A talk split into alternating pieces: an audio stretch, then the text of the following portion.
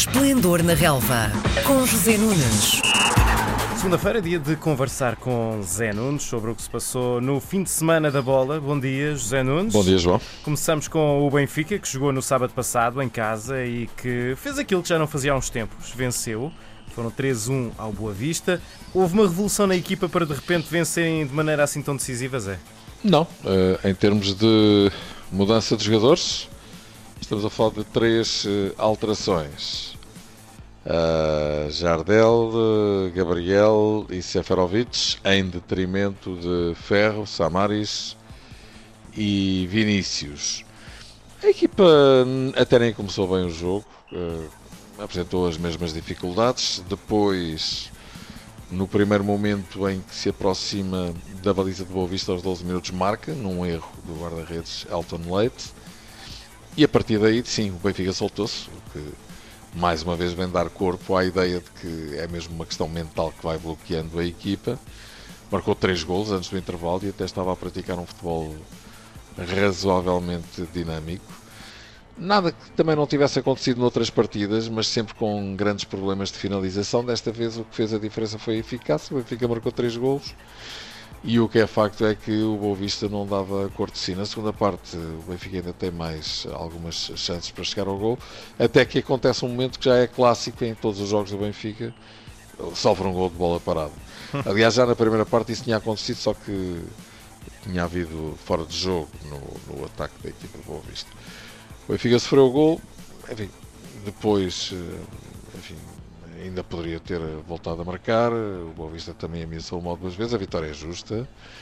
Um, penso que do ponto de vista psicológico é muito importante para a equipa do Benfica ter regressado às vitórias. Uh, Nelson Veríssimo entrou então com o pé direito, depois de duas derrotas consecutivas de Bruno Lage que entregaram imediatamente o campeonato ao Porto. Era preciso que acontecesse um autêntico fenómeno do entroncamento para o Porto agora perder o título. Já vimos coisas mais estranhas também. Sim, é verdade, mas um, até pela forma como o Porto está a encarar eh, as partidas que tem tido, eu creio que, que a situação estará praticamente arrumada e definida, mas de qualquer forma, importa dizer que para o Benfica, claro, foi muito importante ter regressado às vitórias depois, eh, do, do, do autêntico caos em que a equipa mergulhou. E agora, trata-se de saber por quanto tempo Nelson Veríssimo vai estar à frente da equipa. Ele que com humildade e despojamento dizia eh, no final desse jogo, no sábado passado, só sei que vou dar treino amanhã.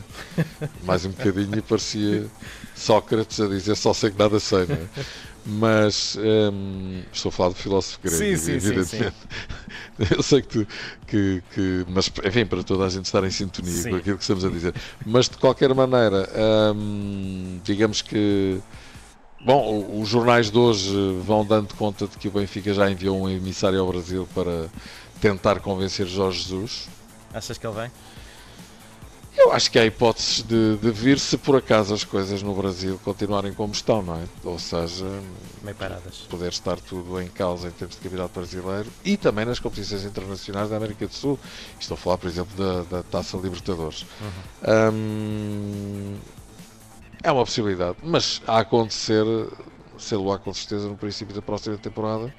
O que significa então que Nelson Veríssimo irá levar a equipa até ao final da época. Eu penso que o plano do Benfica será esse mas será melhor esperar, esperar para ver. O Benfica tem ainda a questão do segundo lugar, francamente. Tu disseste e disseste bem que pode ser para acontecer qualquer coisa de extraordinário, mas quer dizer, não. Eu acho que ninguém acredita que o Benfica uh, ainda vai ser campeão. O Porto com 6 pontos de avanço uh, e 4 jogos para fazer, uhum. sendo que pode perder dois deles, uh, não vai cair daí abaixo, não é? mas um, há a final da Taça de Portugal também para jogar uhum. e por isso vamos esperar para ver o que é que vai acontecer. O Porto uh, voltou a golear, desta vez a vítima foi o Belenense Sade, que foi ao Estádio do Dragão encaixar 5 sem resposta. Com isto são 10 golos que o Porto marca no espaço de 3 jornadas. Isto quer dizer que a equipa finalmente engrenou ou o Belenenses não ofereceu assim muita resistência? O Porto já tem tantos golos marcados como o Benfica, o Benfica que era o melhor ataque do campeonato até ao, esta jornada, não é? Mas estes cinco gols que o Porto marcou acabaram por uh, dar esse estatuto de equipa mais goleadora ao Porto, 62, aliás, está igual ao Benfica, peço desculpa, uhum. 62 gols para cada uma, só que o Porto tem 18 gols sofridos e o Benfica tem 24. Portanto, também em termos de goal average, o, ou seja, a diferença de gols marcados e sofridos, o Porto está na frente, para além de ter também vantagem no confronto direto, uma vez que ganham no Estádio Luz, ganham no Estádio Dragão, e em termos pontuais, como sabemos, tem mais 6 pontos. Um, o Porto, vamos ver, na primeira parte as coisas não correram assim tão bem. Na primeira meia hora, o Porto sentiu dificuldades em marcar e até em criar lances de perigo uh, com o Belenenses. Só aos 31 minutos é que Soares marcou o primeiro golo. Um, e as coisas foram assim para o intervalo. O Porto ainda fez um golo por Uribe que foi uh, anulado pelo vídeo-árbitro, com confirmação depois do árbitro, que foi visionar o lance uh, por ter ajeitado a bola com a mão. Mas na segunda parte, e tal como aconteceu com o Boa Vista, e era aí que tu querias chegar, no último jogo que o Porto fez em casa, uhum. marcou 4 golos. Marega, Alex Teles, Fábio Vieira, uma estreia deste miúdo a marcar, muito boas indicações, bom pé esquerdo, e Luís Dias, talvez o melhor golo da partida. Um, Porto no último quarto de hora fez 3 golos, uh, Marega marcou ainda dentro do primeiro quarto de hora da segunda parte, o Belenenses, uh, enfim, foi completamente desossado, permita-se uma expressão, na segunda metade do jogo. Portanto, o Porto acredita, obviamente, que vai ser campeão e tem todos os motivos para, para, para, para acreditar, porque francamente eu também acho que vai ser campeão. Ontem, desde o final do jogo, começou a dizer-se que o Porto pode ser já campeão na quinta-feira, se ganhar o Tondela, se o Benfica perder com o Famalicão. Matematicamente isto é verdade, mas achas que é provável que as coisas se desenrolem desta maneira? Não sabemos o que é que o Benfica vai conseguir fazer em Famalicão. O Famalicão é uma equipa boa e que não larga uh, os lugares europeus. Uh, neste momento está em quinto lugar ou seja, dentro da, do apuramento para, para a Liga Europa.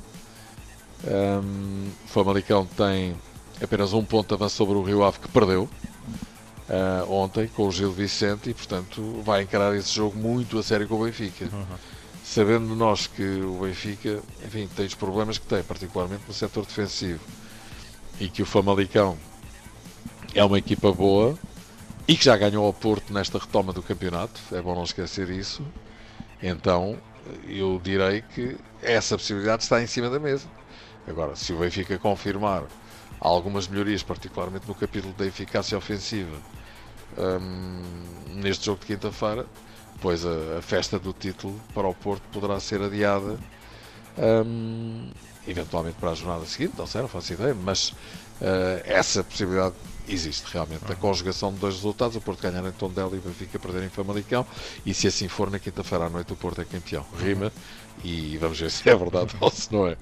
Vamos muito rapidamente antecipar o jogo do Sporting, vai até Moreira de Cónegos esta noite. Os Leões estão com quatro vitórias consecutivas, algo que é inédito esta época. O Moreirense está a um ponto de garantir a permanência na Primeira Liga. Achas que isso é motivação suficiente para os homens da casa conseguirem quebrar o bom percurso recente da equipa do Rubén Amorim? O Moreirense, comandado por Ricardo Soares, eh, tem sido uma equipa eh, muito competente. Um, portanto, o Sporting muito provavelmente vai sentir dificuldades a jogar com esta equipa que tem feito um trabalho uh, muito bom. A seu favor, Rubén Amorim tem de facto este percurso quase infalível. Primeiro com o Braga, agora com o Sporting, ainda não perdeu. Ele ontem disse uma coisa muito interessante e que mostra a sua inteligência e a sua argúcia. Ele diz: aquilo que eu vou falando com os jogadores é, é isto. Um dia vamos perder, mas ainda não vai ser esta semana. E para a semana devemos ter a mesma conversa. Eu acho, eu acho que é uma boa máxima, não é? Um, vai ser um bom jogo. Uh, o Moreirense vai com certeza criar dificuldades à equipa de Sporting. Sporting que tem Giovanni de regresso e a Cunha parece que também. Um, tem mais opções, Ruben Amorim, para lançar em campo. Nesta equipa extremamente jovem, enfim, colocou a jogar na equipa principal um número muito significativo de miúdos, alguns deles já são titulares, como sabemos, Eduardo Quaresma, Mateus Nunes, Nuno Mendes, que tem jogado muito bem como lateral esquerdo na posição da Cunha, hoje regressa à Cunha, vamos ver como é que vai ser. Um, na semana passada estrearam-se mais dois miúdos. De facto, o Sporting está a trabalhar muito bem e, uh, enfim, digamos que tem aquela motivação extra, difícil também, de poder ainda chegar ao segundo lugar e para isso não poderia descolar do Benfica. Por outro lado, o Benfica ganhou.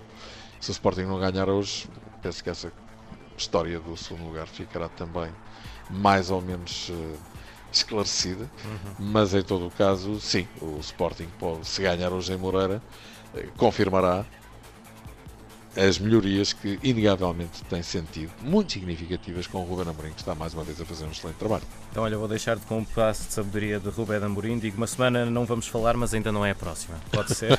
muito bem. um abraço, Zé. Até para a Um abraço para a semana. Às segundas-feiras, José Nunes comenta a jornada desportiva. Esplendor na Relva, às 10h20, na RDP Internacional.